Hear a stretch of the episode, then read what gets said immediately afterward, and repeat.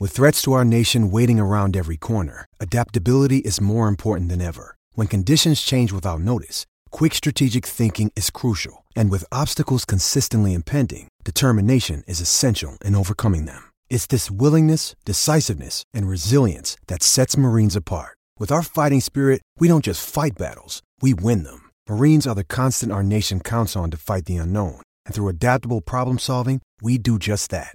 Learn more at marines.com. This episode is brought to you by Shopify. Whether you're selling a little or a lot, Shopify helps you do your thing, however you cha-ching. From the launch your online shop stage, all the way to the we just hit a million orders stage. No matter what stage you're in, Shopify's there to help you grow. Sign up for a $1 per month trial period at shopify.com slash special offer, all lowercase. That's shopify.com slash special offer. I'm Alex Rodriguez. And I'm Jason Kelly. From Bloomberg, this is The Deal. Each week, you'll hear us in conversation with business icons. This show will explore deal making across sports, media, and entertainment. That is a harsh lesson in business. Sports is not And, uh, as simple you know, as bringing a bunch of big names together. I didn't want to do another stomp you out speech. It opened up so many more doors. The show is called The Deal. Listen to The Deal. Listen to The Deal on Spotify.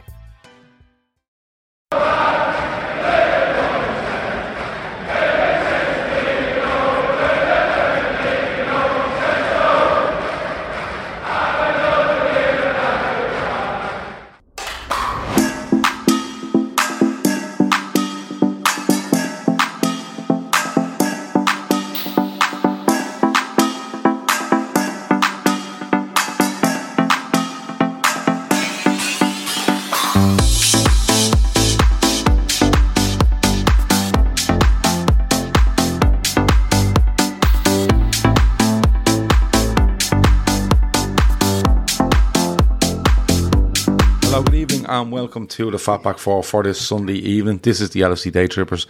I'm Gav. I have with me Kev, Keith, and Chris tonight for the next hour and 10, hour and 15 or so. We'll see how we get on. This show, of course, is brought to you by Féileacáin, our charity partner, and we will talk to you a little bit about them later. Um, I've just realised my voice isn't great, and uh, that's Why is that? Oh, I don't know. I don't know. It must have Did been have something on yesterday or something? Must have been something, yeah. I, I'd say it was your 80s Whopper um, Spotify playlist. You enjoying that one, eh? Absolutely, Belinda Carlisle in it. Absolutely all day long. Um, so there you go. what a Um, playlist. yeah, it's absolutely fantastic. Um, look, we're going to split this show into probably three parts. The first, the match itself. The second, the whole organisation um, outside the ground, before and after. And the parade today that Liverpool um, players went on through the city centre. And anything else we'll finish off with in the last 10 minutes or so. Loads and loads and loads of people. Um, and watching. Um, thanks a million for that. Um, this is the final day where we'll ask you to like, subscribe, share. Um, but we'll always ask you to comment. This is the final, final day. LFC aficionado says Gav smoked 40 major. no, it's a long time. The last time I smoked a major was when I was about 16. I was robbing them on my dad. Yeah, Uh, but- hardcore yokes yeah, then, wasn't they're, they're, um, my they're man proper- dad used to smoke. their proper gear. Um, but look, um, let's get into it. Keith, I'll start with you. Um, a disappointing night for Liverpool in Paris in the Champions League final. For me, with a better side. Um, starting 11, absolutely fine. No issues whatsoever. A lot of, a little bit of confusion with regards to Thiago before the game, but he plays. Um, I thought Liverpool played quite well. I, there was certain things they fell down on, but overall, I thought we were a better team that were just, to be honest, were just sucker punched by Real Madrid, who on two occasions got into positions where Liverpool had stopped them doing it. And those little half spaces, 30, 40 yards from goal. And um, yeah, it's just one of those where you take it on the chin, Keith, because that's all you can do. It's I, a lot of people would rather say, "Oh, we played shite and lost." You can kind of kind of grin and bear that a bit more. But last night, I thought Liverpool played quite well, and um, just come out on the wrong side of that one 0 scoreline. Exactly. I mean, look, I think I'd rather get there, play well, and not win. And I know I understand the reasoning of, you know, oh, we were shy. You get to the dance, you have to do your best. But I just felt, yeah, we were a better team. I didn't think Real were great. And they did catch us on the sucker punch. And that was their plan. I mean, they were very defensive. You know, they didn't want to come out of their defensive shape at all. And it was quite clear that the plan was just hitting the long ball, the diagonal ball into Vinicius to try and get him in on the counter attack. And I thought we dealt with it well. Um, but we didn't have any cutting edge. That was their killer last night. Now I know Thibaut Courtois has a great game and he gets man of the match because he makes some excellent saves. But I genuinely didn't think we were good enough in, in attack. I thought we were controlling, we were dominating possession. But when it came down to the nitty gritty, I didn't think we'd done enough. So, look, I think you have to give credit for getting there. And that's what a lot of people, what's been annoying me all day is, you know, Liverpool fans, forget about rival fans, because look, we all revel when you know, if Manchester United were to lose a Champions League or Man City were to lose a Champions League or Chelsea were to lose a final, we're all happy enough, you know what I mean? I, I don't go in for the, the banter and shit, that culture and that, but, you know, you do have a bit of stake back and forth. I don't mind that. What's been doing my head in is Liverpool fans on the famous twitter.com all day talking about failures and bottle jobs and this and that. And that absolutely sickens me because this team have been anything but bottlers. You know what I mean? They've been two games away from fucking greatness and they fell short. And look, it's a long season. It's a hard season. I just enjoyed them. And the, the game last night, I just felt if we'd have had, and look, I've spoke about Mo Salah, you know, Diaz wasn't great last night. Mane wasn't great. Uh, the front line just didn't really didn't do it for us, and they've been the ones that have sort of put us where we are for a long time. We've been famed for our front line. Uh, last night wasn't their night, but look, I won't dig this this team out. You know what I mean? I think they're absolutely amazing, and we'll come on to other things, you know, parades and things like that, and and and what that sort of meant as well for me personally, you know, as a fan, the the stick around that. But look, unfortunately, we just didn't get over it. But with any tournament, and especially with the Champions League, you have to earn it. It doesn't get given to you. And fans seem to think, oh, Real are shit, and we should have won that. We're the favourites. Favourites card the hill. Do you know what I mean? the favourites according to hill. Real Madrid I know mugs. Real Madrid, their run to that final was if that was us, we'd be saying our name is written all over this. And because it wasn't us, people were running down Real Madrid. Look, a wily team, they had a plan, they executed it, and once they got one goal ahead, they didn't want to play and they absolutely killed the game. You know, we had a long time to get back into that and we just couldn't muster it. So yeah. it is what it is. I think I think like you know, a lot of people in the chat there calling about a, a need for um, a proper number nine and stuff like that. I think from now I'm going completely on memory from with a few points on me watching it because I haven't watched the back right, but what I found was we were dominating possession. They couldn't really get out of their half, you know, mm. for a lot of the first half. And yeah. they were throwing that ball to Vinicius. And I thought Trent handled them really well for the vast, vast majority of the game. Um, Vinicius was always going to get a chance at some stage. That's just the way football works. But I thought Liverpool in the first 25, 30 minutes were playing really well. They were finding those little spaces around the box. They were getting a couple of shots away.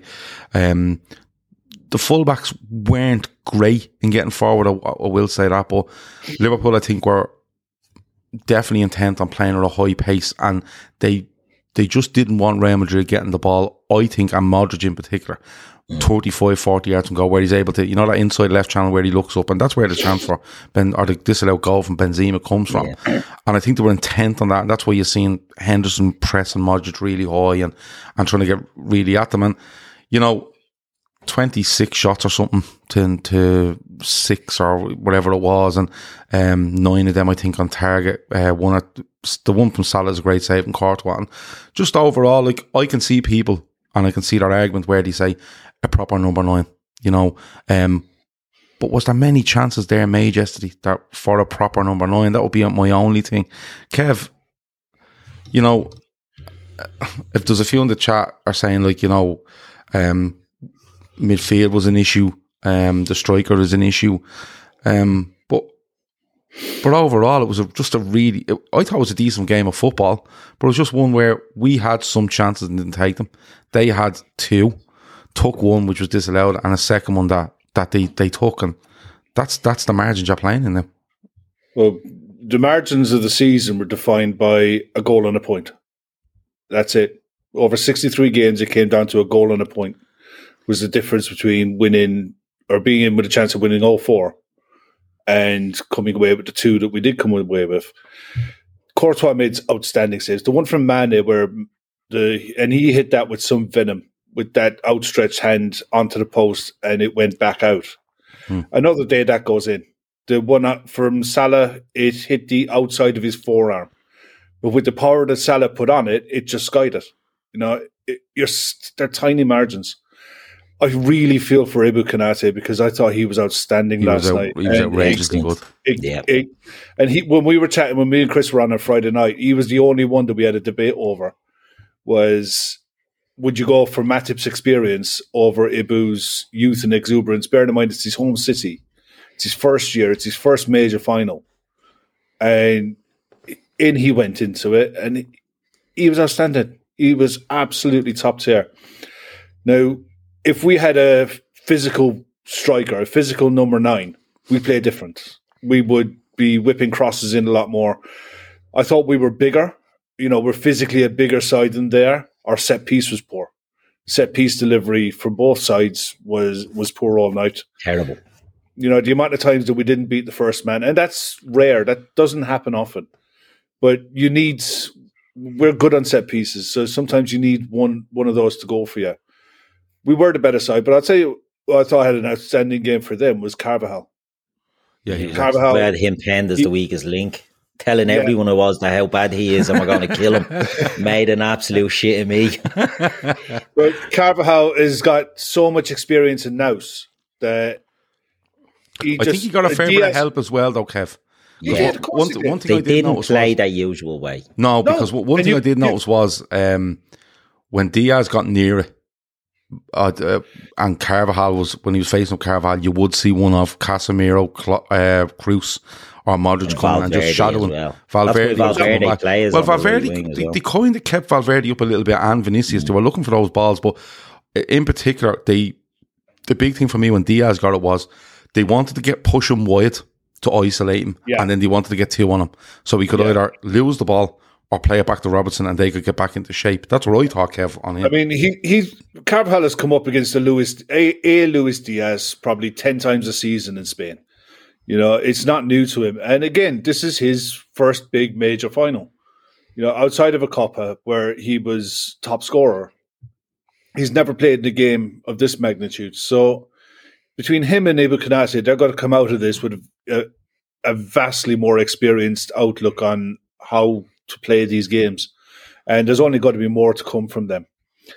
But when you get to a final, it doesn't matter how good or bad you play. You need to get it over the line, and we just didn't. And credit to Courtois, he was outstanding on the night. But you could tell from the first minute we got a free kick, and normally they defend a free kick in exactly the same way as we do, high line. Ancelotti had him sat virtually on the penalty spot and said, right, okay, anything that you clear, you put in is going to be in front of us.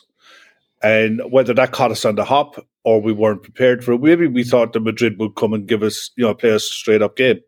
They didn't. They played exactly the same way as they did against PSG in the first leg of the PSG game. Uh, they sat back, they soaked it up, and they hit on the break. And look, they got it. They got it. They just did the one chance that they had, and they took it. Shit happens, but as you said, there's no point digging at any of the players who were on the pitch because I said in a tweet last night it wasn't from the lack of effort. They tried, it just didn't come off. They had good chances. They weren't clear cut chances. They created chances for themselves, and sometimes in games like that, you sometimes you just need a bit of luck. And when a, a shot from Salah on his right foot comes off the outside edge of Courtois' arm and flies off into the night sky, you just know it's not going to be a night. Mm. Um, Chris, you know, we're not going to go through every every single facet of the game. We're, we're, kind of looking at it on a broader scale, I suppose, with regards to how we played, how they played, and and somebody said earlier they were surprised how defensive Real Madrid went. I wasn't surprised at all. I thought I, I said it to lads before in the pub and stuff.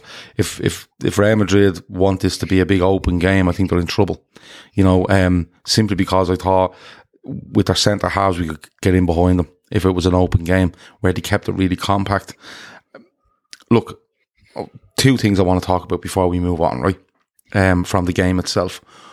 Uh, one, the goal. um, by them? And secondly, is there anything different you would have done starting 11? Um, who you brought on and did a show like it's 63 game season, so you have to bring that into into into your thoughts. But did it show Liverpool as a really, really, really good side, but probably needs something somewhere? Did it did it kind of focus what, what we might need to do in the summer? Um, I'm still I'm, look, I'm I'm still quite down about it because as great as the season's been, and it has been a really exceptional season, for it to be a truly monumental season, you have to win one of the big boy cups, which is the league or the European Cup. Uh, and unfortunately for Liverpool, too many of our players were just just not quite at it at their level. And I, I was found the starting lineup. It's a starting lineup. I think me and Kev talked about on Friday, so I, I can't turn around and say I wouldn't have picked that. The debate was only Konaté's pace or Matip's experience. He went with Konaté's pace. He was probably Liverpool's best player. He was absolutely brilliant. Um, the concern we had was the subs he brought on made sense. You know, we went 4 2 4 in the end, going for it. I can't blame Klopp for what he brought on. Unfortunately, all the lads he brought on, bang out of form. Jota's been not quite firing all cylinders for a couple of weeks. He's just hit that rut, that dip that everyone hits. Bobby's only coming back off another injury.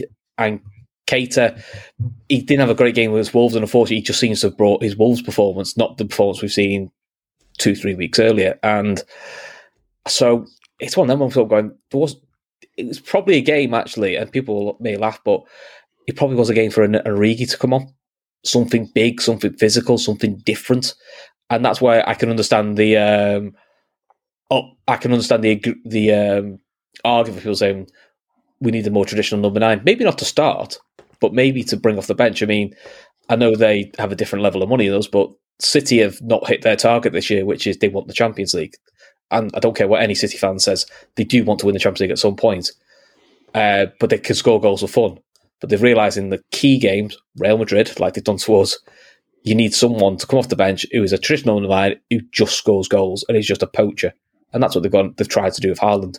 And maybe that's the evolution for Liverpool, you know, with the potential look of Mane moving on. Maybe this is a start of an evolution of new squad. But look, I know we, I'm pretty buoyant, buoyant about Liverpool, but um, I'll be honest, I found this that defeat quite quite hard to take because I've seen how well Liverpool could play this year, and they just didn't play to the level in attack that I've seen Liverpool play to, which is quite hard to take in probably the biggest game of the season. Yeah, like there was a part in the first half where, like uh, like I said, I thought Liverpool were playing well. I thought they were winning the back, winning the ball back really well, and they weren't they weren't panicking when they won it back. You know, like sometimes you win it back and you might try something and, and for no reason, cause, just because you won it back. They weren't. When the fullbacks were winning it back, they were getting it inside to the centre backs. We were playing again, Thiago was on it all the time. And, but you could see that Real Madrid sensed very quickly that if they get out of shape here, Liverpool were willing to put bodies forward. Their, their fullbacks were really high as they always are. Henderson was getting on. Um, Thiago was just filling in holes and, and, and making it tick. And they really, really, you know, um, compressed everything, and, and that's that's what their game is. And there was a ball from Henderson last night, and I hate when he does it, but I could understand what he was trying to do, where he whips one in from that kind of inside right channel. It goes straight into Courtois' hands. Now Courtois catches it probably near the penalty spot, and people around me were like, "Oh, for fuck's sake, will you stop doing that?" But I could understand where he was coming from. It was something different. Now I thought Henderson was good off the ball last night for the first half an hour or so, where he was pressing.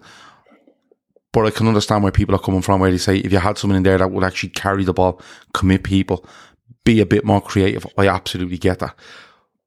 But Liverpool probably should have looked to do something like what Henderson was doing and saying, right, we'll play, we play, we play, but at some stage we're just going to whip one right on the penalty spot, head height, and just, just go and attack it. And I don't think we've done enough of that. I don't, I don't think our variation and stuff um, was great last night. On the goal, though, you know, Courtois has a great game. He has a great game. There's no doubt about it. Some of our finishing, not great. But some of the saves he makes, really, really good. In other European Cup finals, you're probably going, we scored two there tonight. You know, we've scored two really good goals tonight.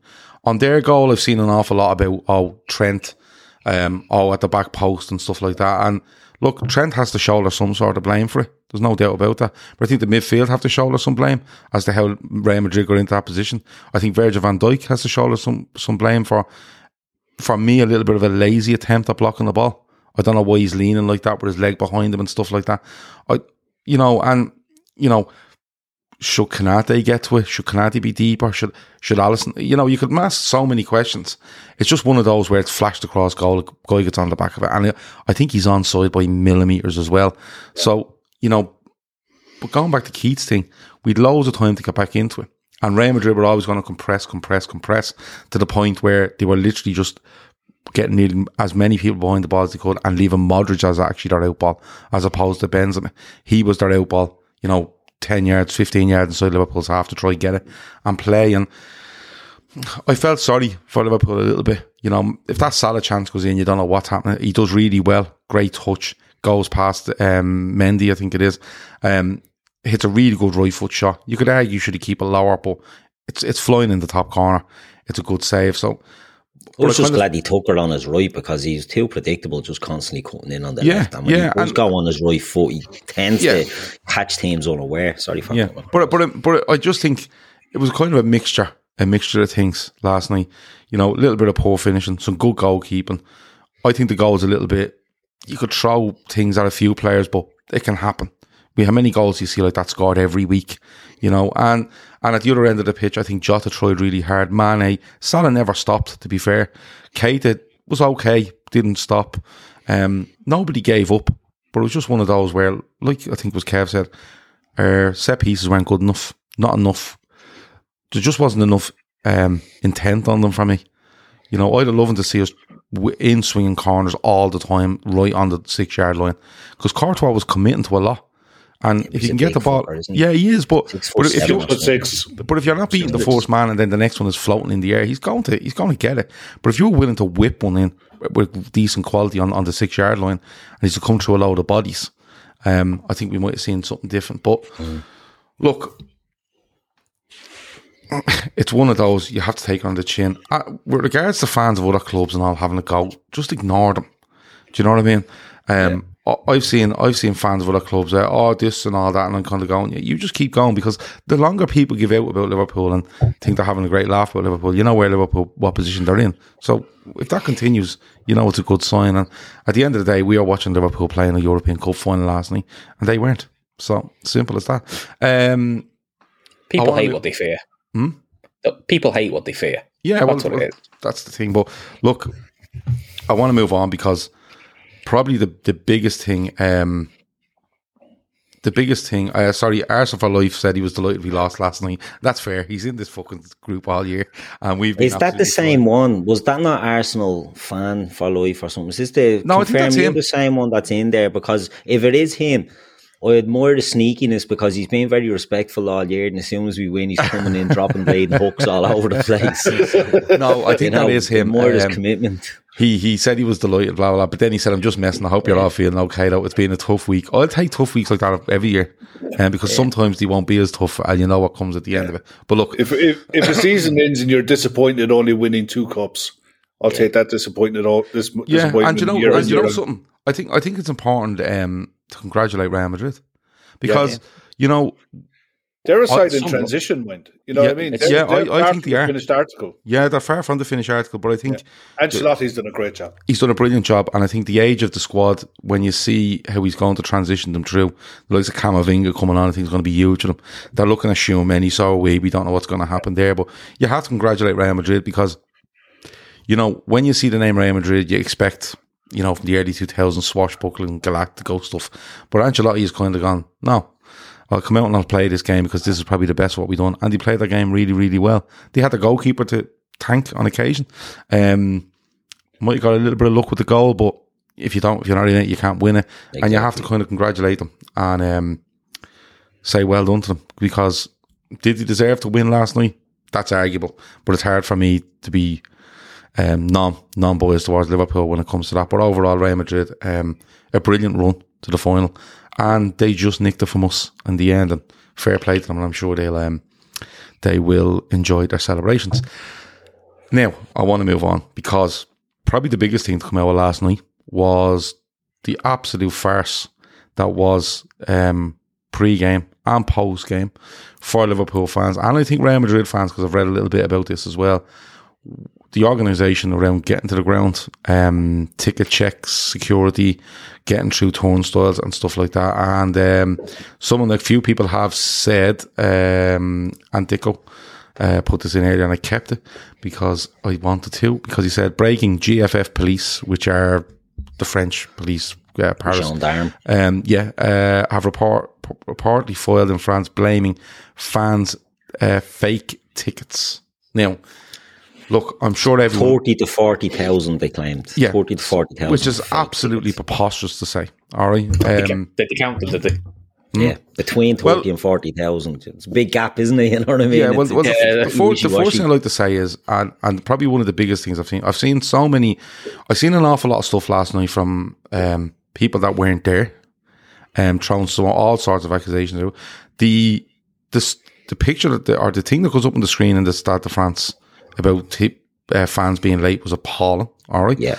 and uh, do you know what? I've tried to filter out an awful lot of what I've read today, and gone with journalists that were there, media that were there, Liverpool fans that I would know on a, on on a social media level, I suppose, that you'd follow them for a long time and you know they're not like bullshitting you. And basically, the story comes out that fans turn up nice and early. They expect to get off the metro near the Stade de France. They expect to walk down, have tickets checked wherever they need to, go on, carry on, maybe a second check, and then towards the turnstiles, through and into the ground in plenty of time. Fans were two hours before the game were turning up the Stade de France, which is more than enough time to turn up a football ground, you know, um, to access it. What you've seen though, and, and I read something really interesting uh, today with regards to the security around Euro 2016 at the same stadium, by the way, where they basically had, you know, like an a, a, an iron wall around the Stade de France for a mile in every direction, and you when you got to this, you your ticket was checked, and it meant that millions of people weren't converging on one big area. Um, you would have a check. You would then go to a secondary check, um, halfway between there and the stadium. And after your secondary check, you would then make your way to certain parts or certain areas that you would make your way into the actual stadium through the turnstiles because all the checks have been done and there's loads of room for people. What seems to have happened there, no, not what seems to have happened. What has happened is that fans show up nice and early. They are expecting to access the stadium via a certain place, and there's vans everywhere blocking off parts of streets. And instead of the street being 50 yards wide or 100 yards wide, it's 20 yards wide. So they're all being, you know, um, shepherded into these really small areas. And then they're being pepper sprayed, tear gas, kids. Like, are, are you away for Champions League final? Two hours before the game is due to kick off. I'm Alex Rodriguez. And I'm Jason Kelly. From Bloomberg, this is The Deal. Each week, you'll hear us in conversation with business icons. This show will explore deal making across sports, media, and entertainment. That is a harsh lesson in business. Sports is not And, uh, as you simple know, I- as bringing a bunch of big names together. I didn't want to do another stomp you out speech. It opened up so many more doors. The show is called The Deal. Listen to The Deal. Listen to the deal on Spotify. I think it's an absolute disgrace what's gone on, and I, I hope Liverpool do something about it. I believe they will. Um, I think Merseyside Police were over there, they're like the at all games, and we'll do that. But go and read, um, go and read what's being said by journalists who I don't even think are Liverpool fans. They just happen to be there and see stuff.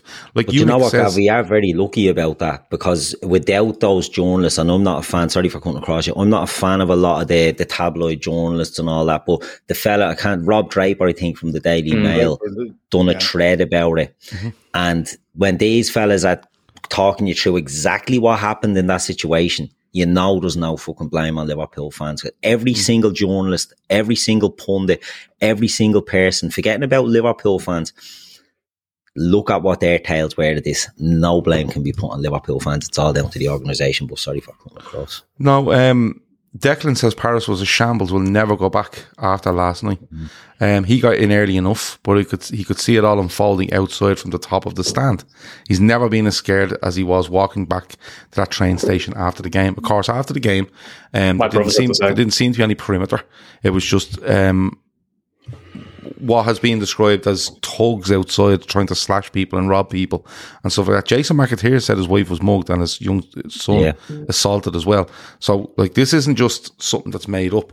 The narrative that was being brought um, towards Liverpool fans is the most annoying bit of it because, look, I'm all for crowd safety.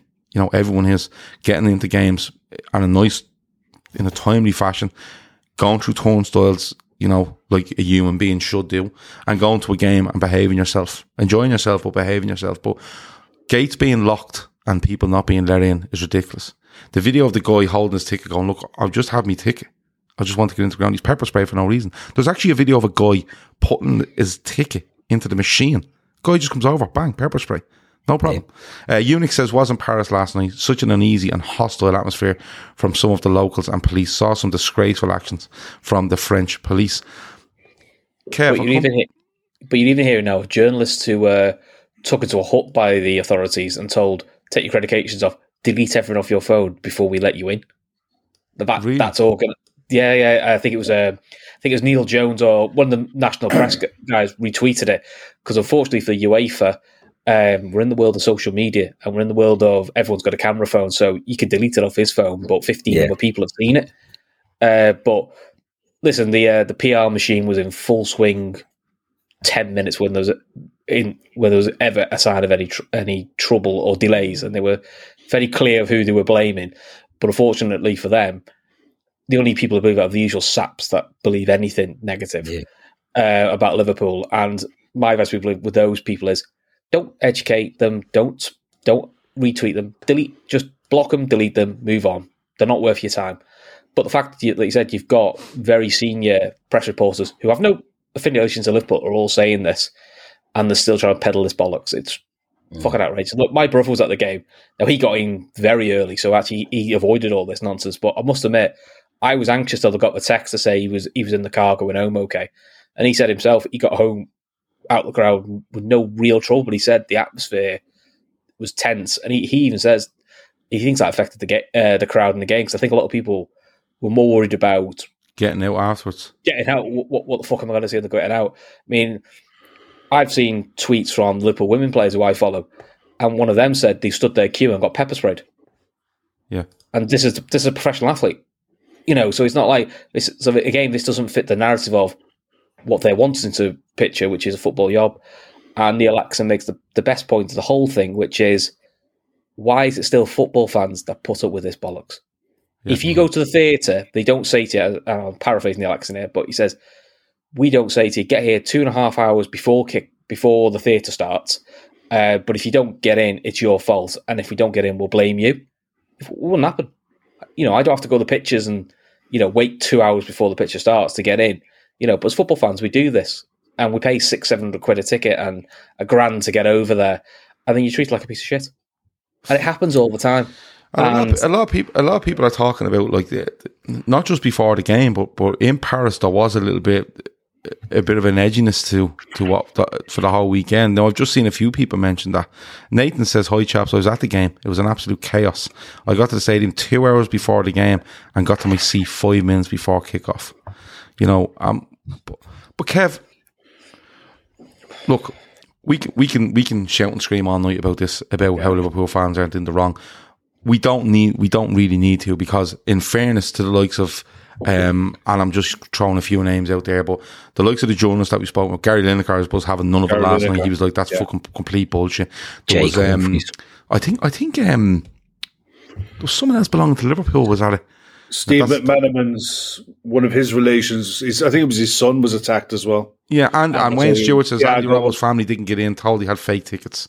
Robbo Yeah. gave them, Yeah. um, and Robbo after giving them the tickets. But, Yeah. but Kev, we, look, the the French police are going to double down on this. UEFA, I think, said Are stuff gonna and, then, and backed off a little bit, but I don't know what way it's going to go now if the French police decide this because they have to cover their own arse with regards to hosting anything like this again. But Yeah. Kev, look, we you know with the footage, you've seen it all, right? Yeah. You've seen all the footage, you've seen all the, the eyewitness stuff, right? From reliable people. I I've, I see Liverpool fans on, on online that go to so many games and they're like, I think that's that's the last European Cup final I go to. Like they just it was that bad that they're just going, I don't know if I can do that again. But but Kev, like when you said there, why? I think it was you. Why do we keep taking this?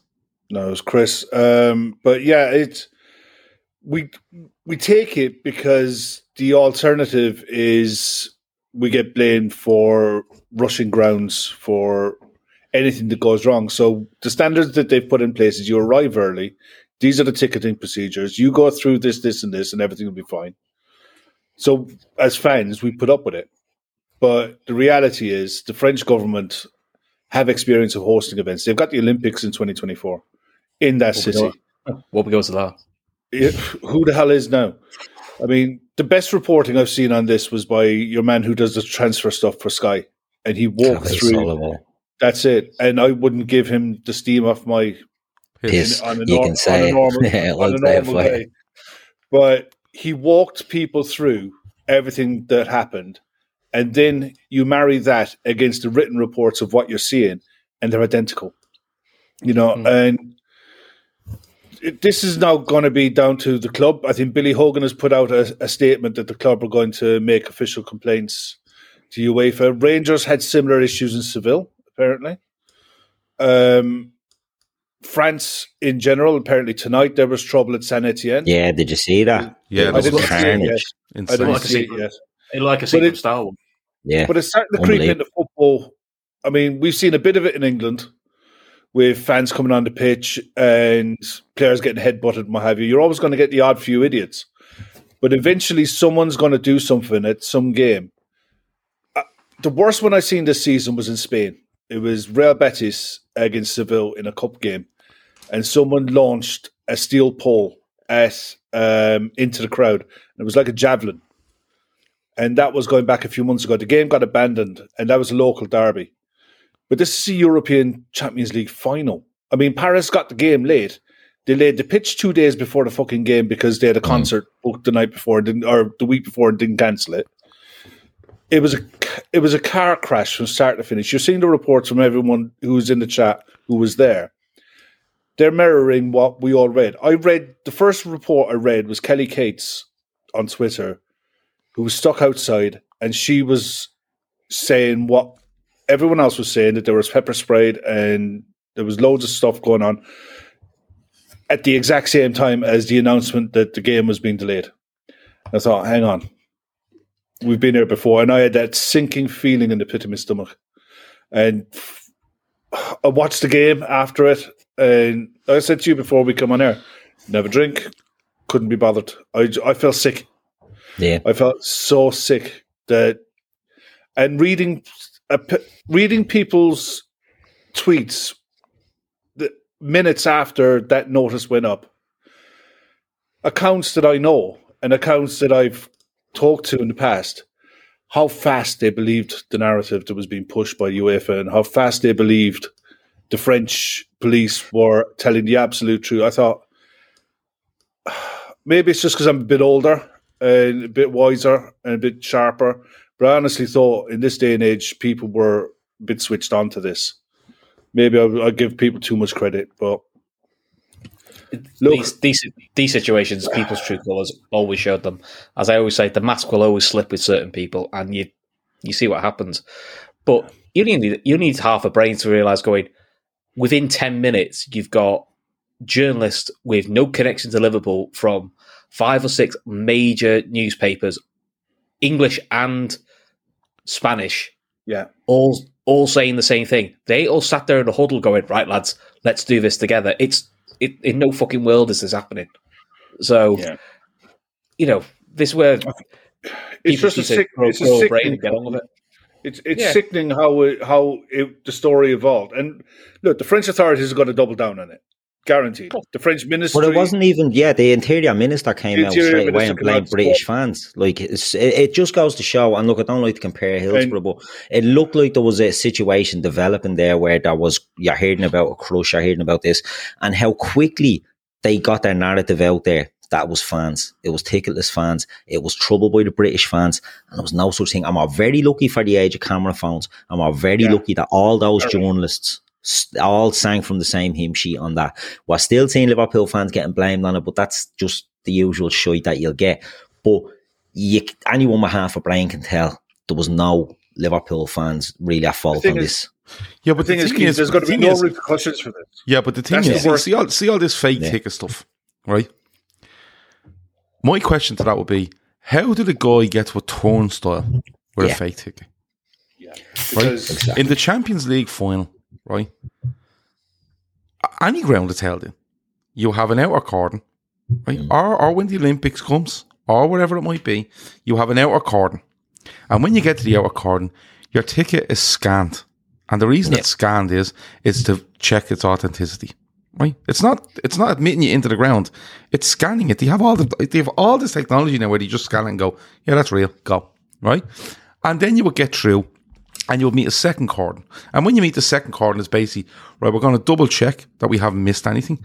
And we're also here to advise you where you need to go with that ticket to get in to this part of the ground, that part of the ground. Most people that go to these events know they've, they've looked up the stadium, they've looked up the sea plan, they've looked up the gates, they've looked up where, what standard, you know, all the stuff. Like, if you like someone going to Anfield and going, right, if I'm going into 304 in the cup, I'm going to go in this gate. You know, they know where they're going. If I'm going in this, in the uh, lower Anfield Road and I'm going round here and I'll, this way I'll make my way to the ground, right? And when you get to a second cordon, it's usually a case of, yeah, go ahead. Yeah, you're fine. Or they're checking your bags or they might take liquids off you, whatever it might be. And then your ticket is scanned at a gate. How could all these people get to the perimeter of the Stade de France where there's turnstiles with supposed fake tickets?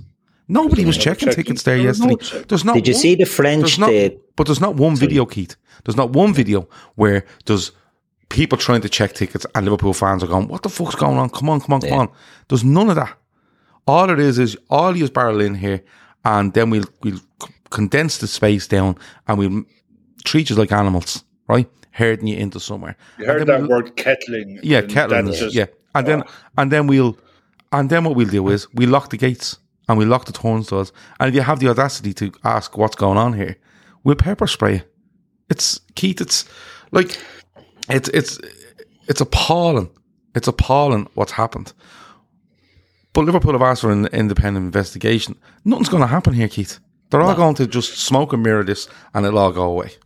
Yeah. It's it'll be yeah, nothing will happen. The French are doubling down on what happened. UEFA are absolute jellyfish cowards. They're not going to do anything about it. When the reality is it was between UEFA and it was between the French to get that sorted and they didn't. Three months they had to get that sorted. Now, this is a stadium, as you say, that held Euro finals, it held World Cups, it held everything, It's every major event. final. Yeah. This they don't need a year to prep for this. This is one of the biggest cities in the world. They should have the infrastructure there. They should be able to cater for this. And they didn't. Did you see the French uh, TV presenter that went up, ducked under the turnstile? Yeah. Ticket wasn't scanning. The bleeding security are getting selfies with him when he comes out. But once they let him in, they all start dipping under and dipping under. And all the, the the French locals, who this was who they have the issue with, was these French youths that hang around the stadium on match days. But as you said, if there's a perimeter around that, they're not getting near it. So That's how the fuck can they? what How can they say to you. even? You know, it's not even about checking the fake tickets. Keeping these little feral rats out of the the area should be a priority now because it's like Kev when you see the Saint Etienne stuff tonight, absolutely mental. Do you know what I mean? It's absolutely It's not- mental. I see- I've seen some of the lads with the comments in the chat, and yeah, it's it's something. I I heard I was watching Sky News last week, and this someone someone started talking about perimeter fencing. I thought there's no fucking way that football is going to go back down that road again. But what it, it's scandalous that that's even considered an option in 2022 and i can i can see some football federation somewhere is going to use it as an option Mm. i mean whether they dig mo- you know I go don't. back I to don't. putting- I don't think. hope- You, I don't think as a football federation you can. I think. I think it's a. It's an across the board thing, Kev. Where you know, like, you know, in 1994, all stadium top divisions had to be all seated and all Yeah. things had to be removed and stuff like that. I'm not sure it is, but you shouldn't need it. Like you go to 99.9% of football games, regardless of if it's a relegation playoff or you win a title or whatever, and no one gets on the pitch. Sometimes they do, right? But sometimes when they get on Yeah. the pitch, they're all running around delighted. They've, you know, Bristol Rovers there had to win 7 0 Yeah. or something the other week. They all jumped on, they all ran around, And nobody, there was no harm, right? No. And that's no problem. And even the Everton one, right? Okay, there's that thing with Vieira, but that's one fucking idiot. Let's be honest about it. You can't tar all Everton fans that were on that pitch with the one brush because it is idiot, right? And most of the hmm. time, it's good natured. Some of the time, like St. Etienne tonight, it's not. They've been relegated at home and they're on, they're throwing flares and fucking rockets and all sorts at, at, at people, right? But, but that, but, but Kev, it, it- this is where it goes the other way. You have to trust 99.9% of football fans Of course right? you do. Because they all turn up, they all have a nice time, they have a drink, they get food, they go in the ground, they, they shout and scream, they come out and they make their way home, right?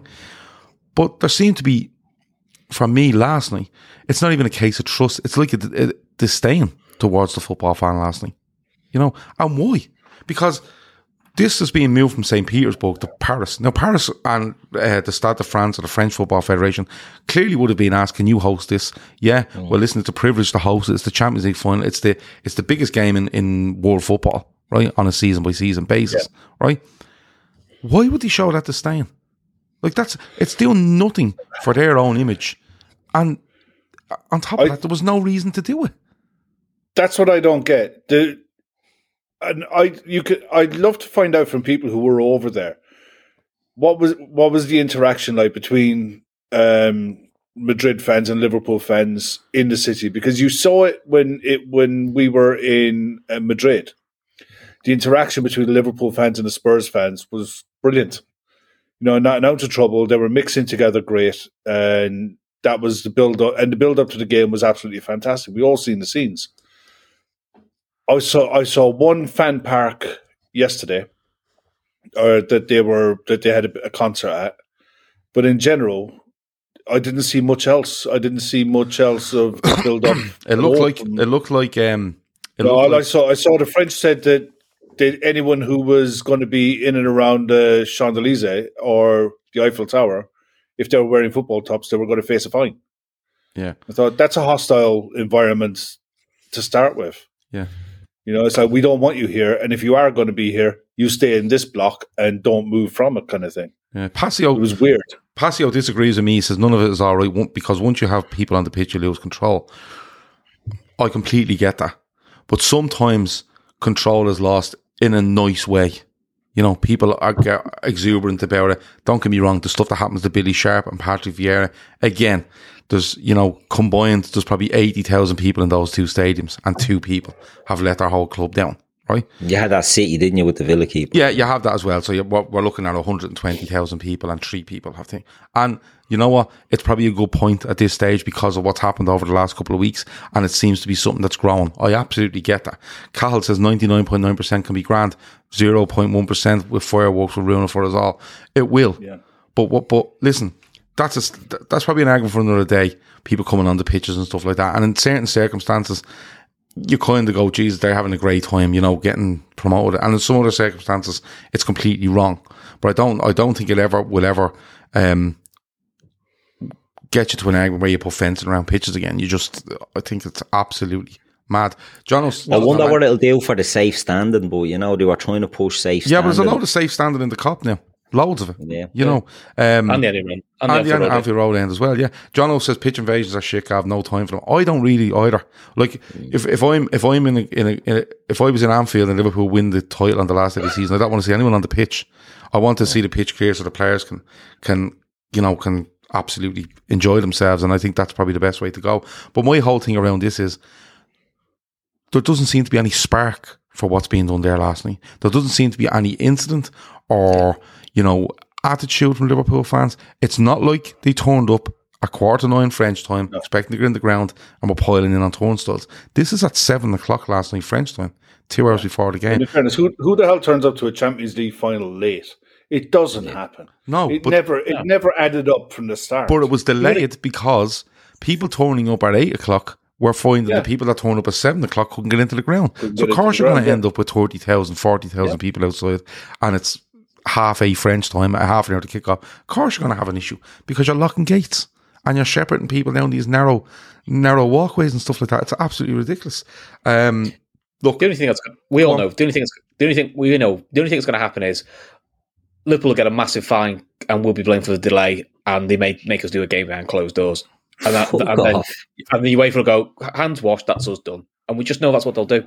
None of us will Yeah. agree with it, No. and there'll be the usual hand wringing and outrage, but they won't do fuck all about it because they don't no want the big. people are They don't want. punished for that. Yeah, you'll be No, waiting Liverpool- a long Liverpool- time. You'll be waiting a long It won't- time it for won't- UK it won't to do Yeah, be a anything lo- about it long time well. we pay it, but that wouldn't surprise me. Yeah, but I think what'll That happen here is I don't think I don't think Liverpool will be punished for it. I think this will be a case of like you It'll said, trying to wash away. their hands of it in some way, and it'll be smoke and mirrors and independent investigations that'll go on for a year, and people go, "Oh, is that still going?" And people lose interest.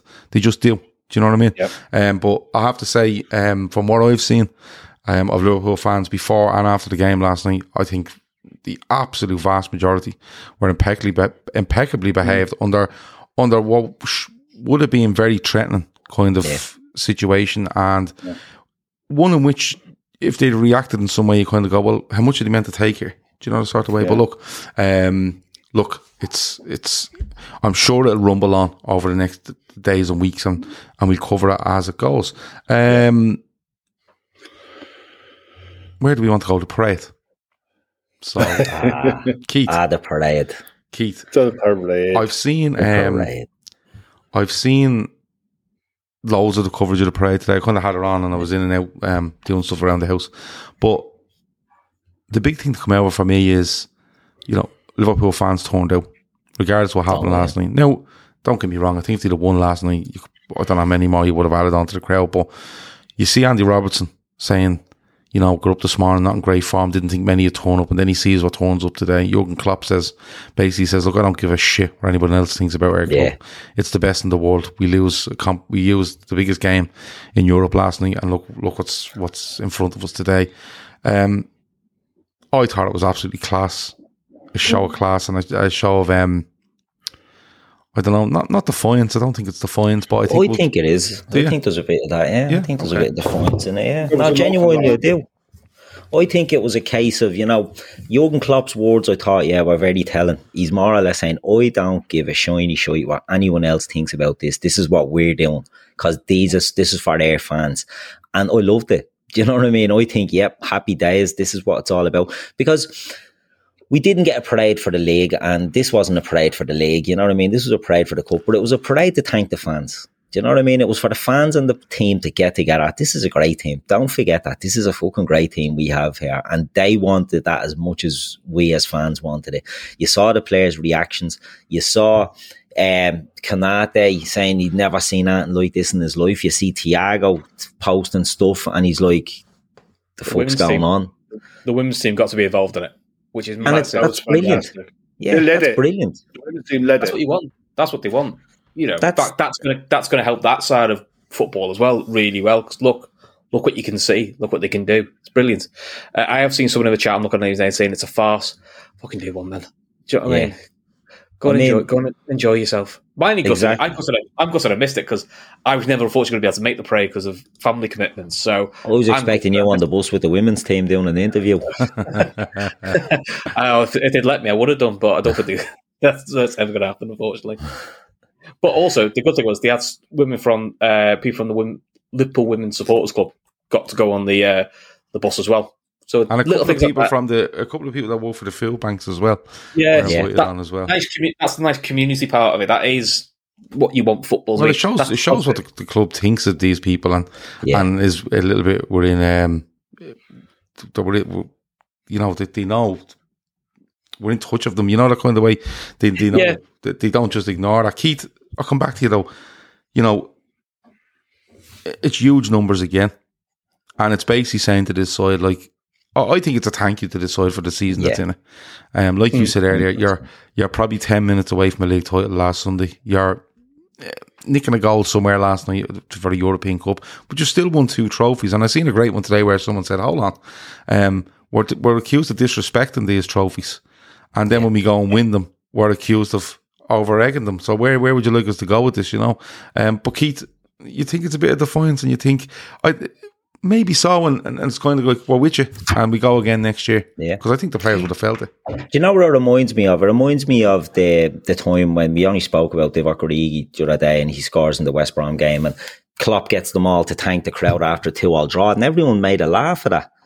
But that was important. That's one of the most important moments of the Klopp era, even though it's it's a two-all draw home to West Brom. It bringing it and point.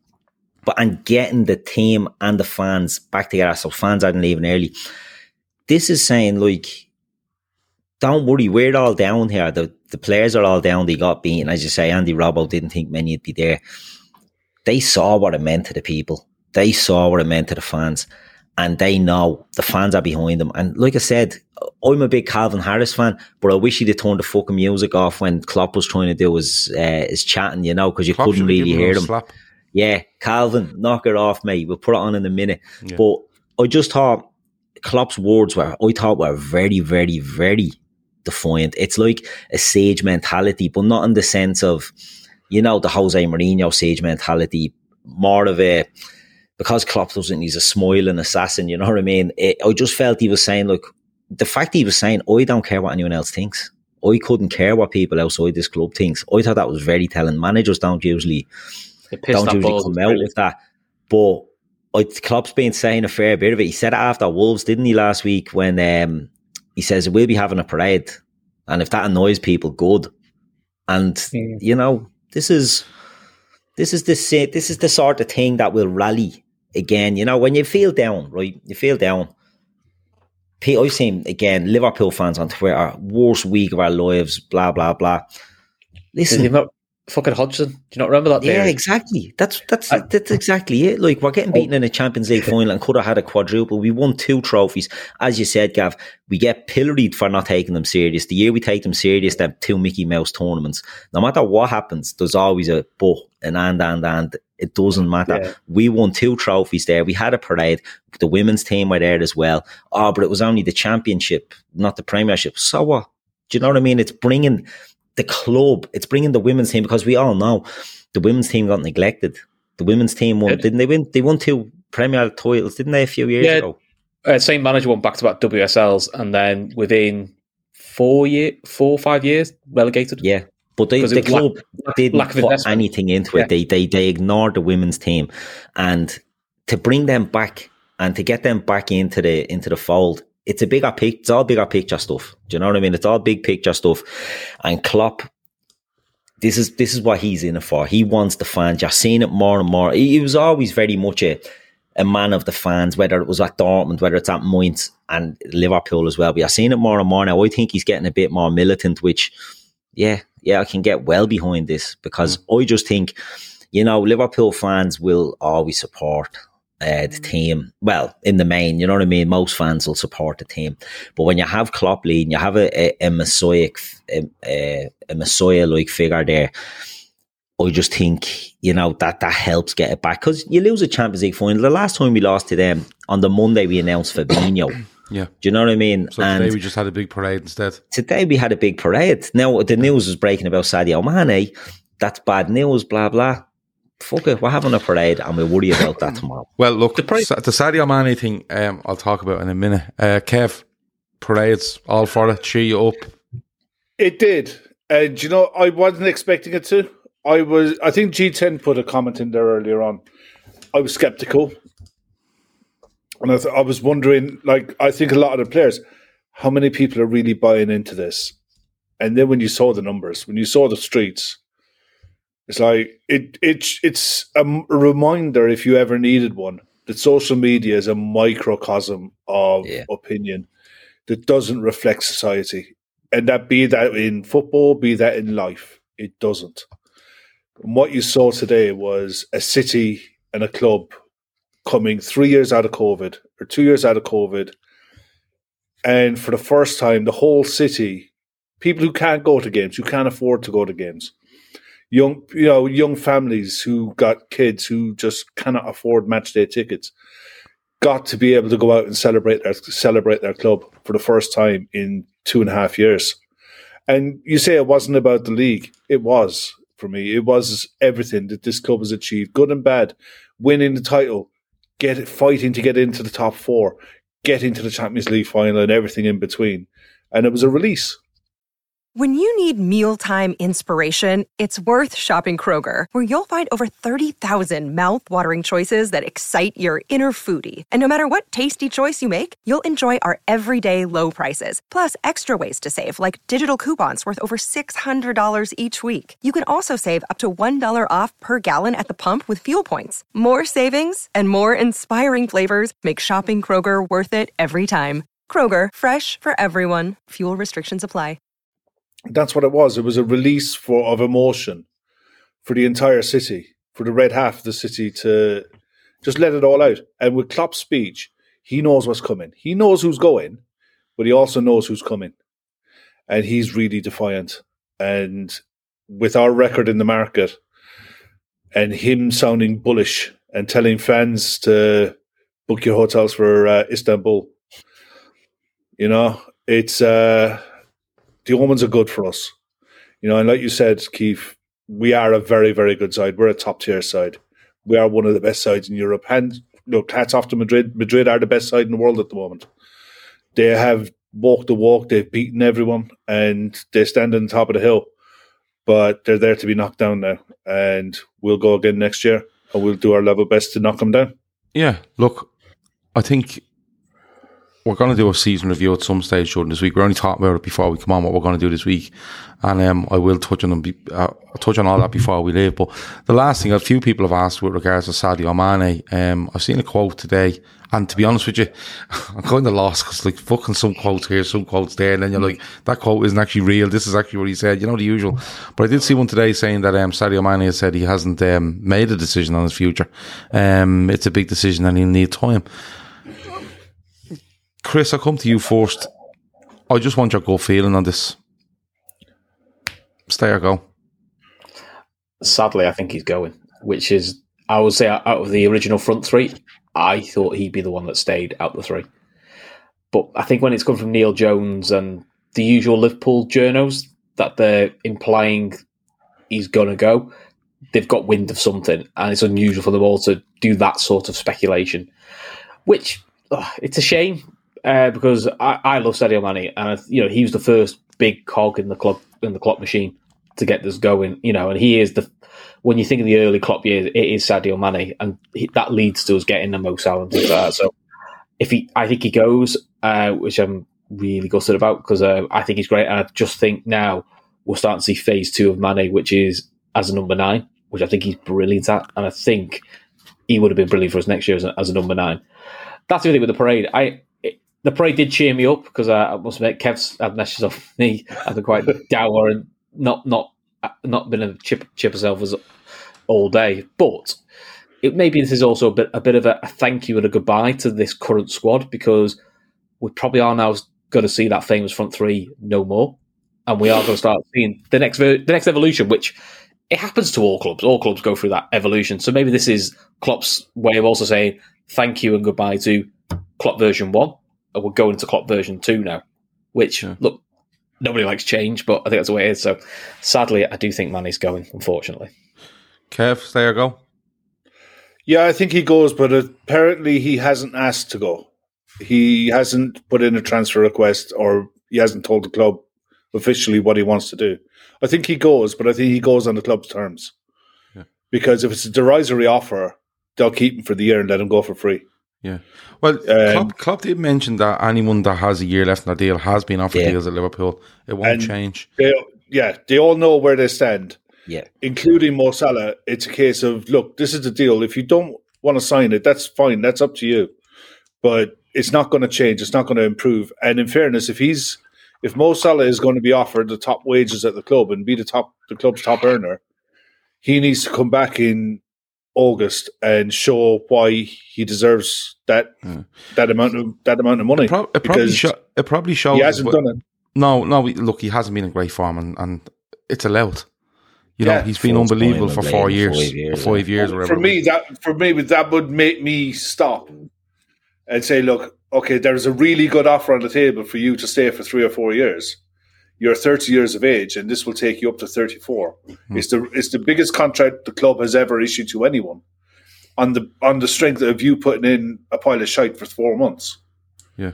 In comparison to what, what you're normally turning out. So mm-hmm. But I think I think with with the club saying that the, you know, Klopp has said that these players know they know where they stand, the deals are being offered. So I think it's also kind of saying, um, like if you want to run them down, run them down. I think the club are kind of saying now they might be called that bluff a little bit, but club, if from what club is saying is true, the club are very co- comfortable. You know, um, if if Salah wants to go, we'll put a price on him and he can go, or he can run it down. Sadio decides he wants another challenge. You know, to be a price problem. But if he doesn't, we let it run down. But but at the same time, you don't want players there for a year when you don't want to be there. You know, it's it's a, it's a bit of a balancing act. I before I go on to Keith, I'll give him the last word. Now, I th- I do think he goes. Um, he got my blessings. To be honest with you, he got with like all the respect in the world. I think Chris said he's the first cog in it, and he was. He was the one that started it all. Sadio Mane. He's been nothing short of exceptional for literally five, uh, six, six years at Liverpool, and um, it'll be six years in August, I think. And you know, absolute warrior of a player. You know, I remember him going playing Afcon and coming back and about two days later he play he comes on as a sub against Norwich yeah. um, in nineteen twenty. But yeah. you know what? All these things come to an end. If you told me tomorrow he's staying, I'd be absolutely thrilled. I think you're seeing a reaction where people are going, Well, well, they signed Diaz, that's Mane's replacement, and when Mane goes, they won't be signing anyone else and I'm kinda going, All right, but let's see what they do. Because you have to yeah, trust but, them. But Origi's going as well, so you gotta replace his minutes. Yeah. Well look I, but but this this is what I'm saying. When it comes to the summer, people just need to chill out. When we, we will yeah. be talking about transfers throughout the summer and just what we think, what's happening, what's being rumoured and stuff like that. And we go through that probably once or twice a week as well. Keith, um, any hope he stays, or do you think no, that's that's Mane done? No, I think he's gone. Yeah, I think he's gone. Uh, I'd love it if he stays. I, I was selling him. We all know that I was getting rid of him, but it was only because of the contract situation and, and trying to get money for these players. But I agree with something you said there, Gav. You know, Klopp did come out and say the the club have made their position clear on all the players with a year left, and there won't be any sort of changes to that. And I think the club have more or less said, "Yeah, look, you can run your contracts down to the front three specifically, right? So Sadio, Mo, and Bobby." You know, they don't really owe us anything. If we're being totally honest, they've come in and they've won it all. They've done brilliant for us. Um, and I think they'll allow go. And I think what's happening with Mane now is I think the Lewandowski thing is after is what's what's after thrown that I don't think they planned to sell Mane. I think Lewandowski wanting out of Bayern Munich means Bayern need a replacement. And he's the one that they want in there to replace him as a.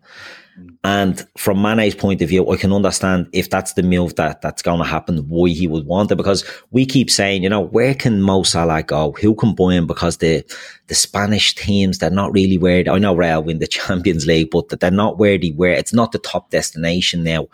Uh, the Italian league isn't there. PSG, it's a bit of a blatant graveyard. Bayern are a good team. You know, you, it's a one horse league or whatever, but they, they don't have the same smell off them that the likes of PSG do and all, and, and they still have that sort of big club sort of aura mystique. about them. Yeah, they have that mystique about them, and I think, you know, I think the uh, the the lure of going there now at thirty years old. He's thirty, isn't he? he's yeah. thirty. The lure of going there now at thirty has just the the the up the, the the sort of opportunity has a, has presented itself, and that's why I think he goes. I think he's, you know, I think that he kept them all and let them all run down, and and I think this talk of twenty five million and people are going ape shit over it. I think that's going to be the fee. It's the same Thiago, exactly. Yeah, I think it's the, the fees being reported as 25 million with 8 million in add-ons, and the add-ons are going to be look paid because they're going to win the league. He's going to probably end up as top scorer in the league, and they'll get they'll go deep in Europe. But Sadio has won everything. You know, he's he's literally won football with us. He's given us some of the best moments, some of the best goals. The back heel goal, you know, the the the one against Bayern Munich from, from Virgil's ball, the stop and chip. He's an outstanding, yeah. outstanding player. And replacing him is going to be difficult. But given the track record of the club, you give him the benefit of the doubt that Sadio's not moving until the replacement is lined up. And it will be a replacement who will be able to come in and hit the ground. It'll have to I think because it's, I there's going to be no let up next year. I think it's a it's it's a really weird situation because I look at Firmino plays down the middle. I don't think Jota's a wide player. I think he plays down the middle. Yeah. I think Salah or Mane.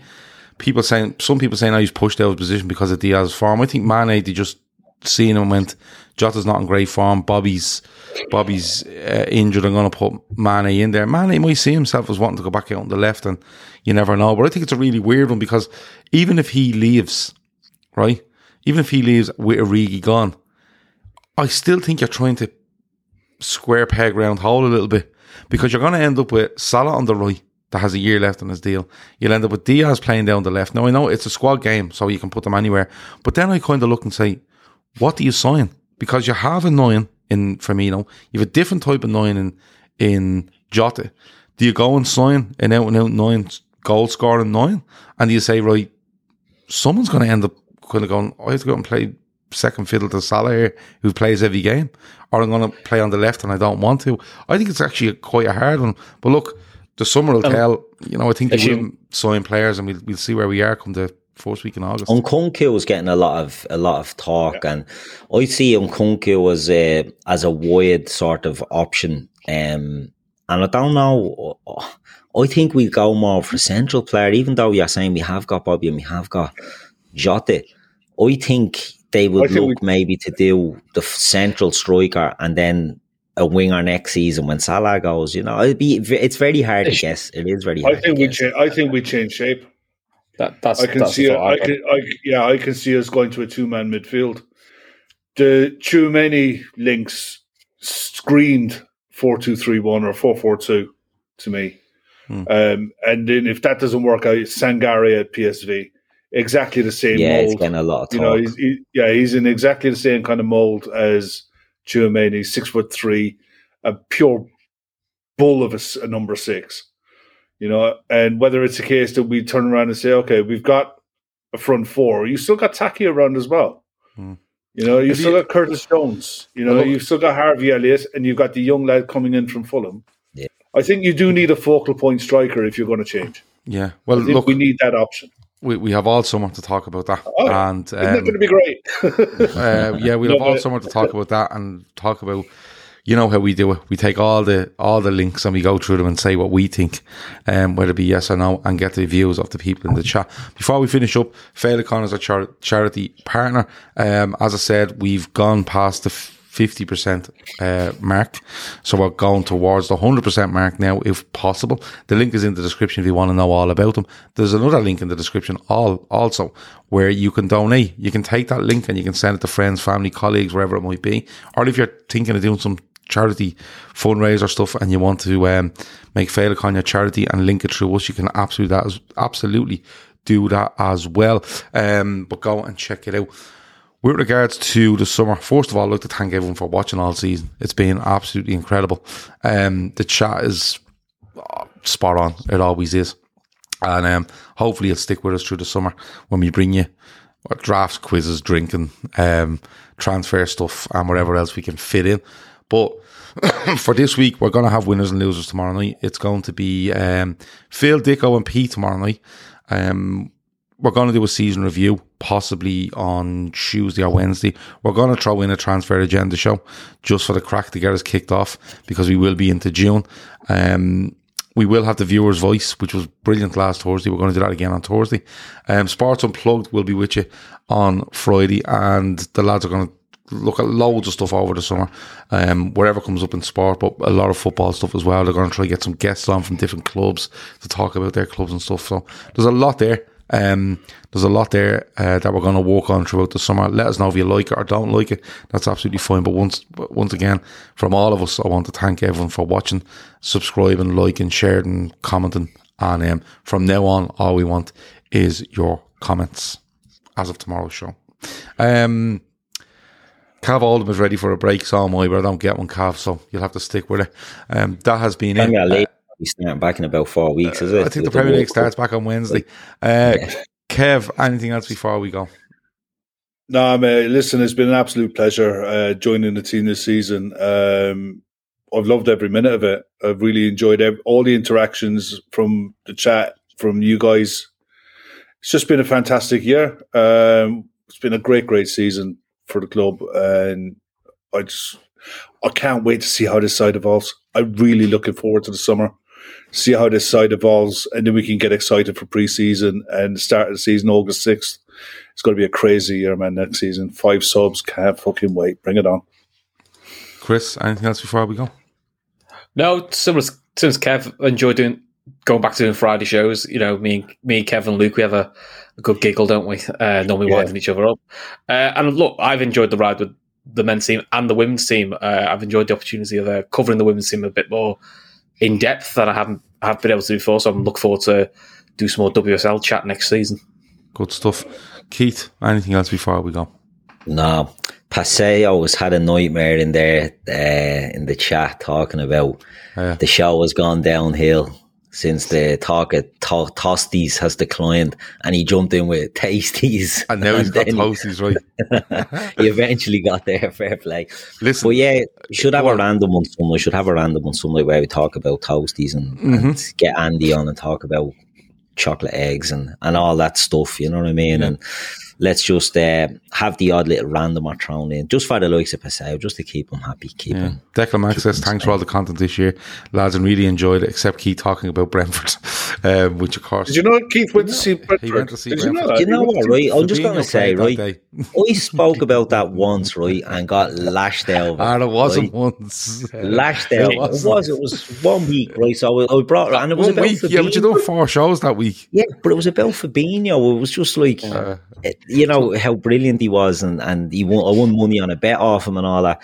And I got lashed out of it. You fuckers Yeah. talk about matches all the time. Okay, It's well, not quite- look, we'll put, Not we'll quite, put a- not quite we'll Villarreal, is it though? Yeah, we might Yeah. put a ban on it um, next season. But look, as you know, um, th- this week that's coming, there will be a lot of normal shows because it's still the week after the season finishing. But over the summer, we do try to do transfer stuff. We do try to, uh, you know, historical Liverpool stuff, quizzes, drafts, random stuff. And you know what? Loads of people like it. Some people don't. But we've got to the stage now where we just put it out there. And if you like it, you watch it. If you don't, you don't. Um, we know what we do. We know what we like doing. We know what people like. So we'll try to bring as much variety throughout the season or throughout the summer as we possibly can. And then before you know it, the Premier League will be back. Um, League Cup games will be back. And, um, it will, um, it'll be a, yeah, it's another good season to look forward to. That has been the Fatback 4.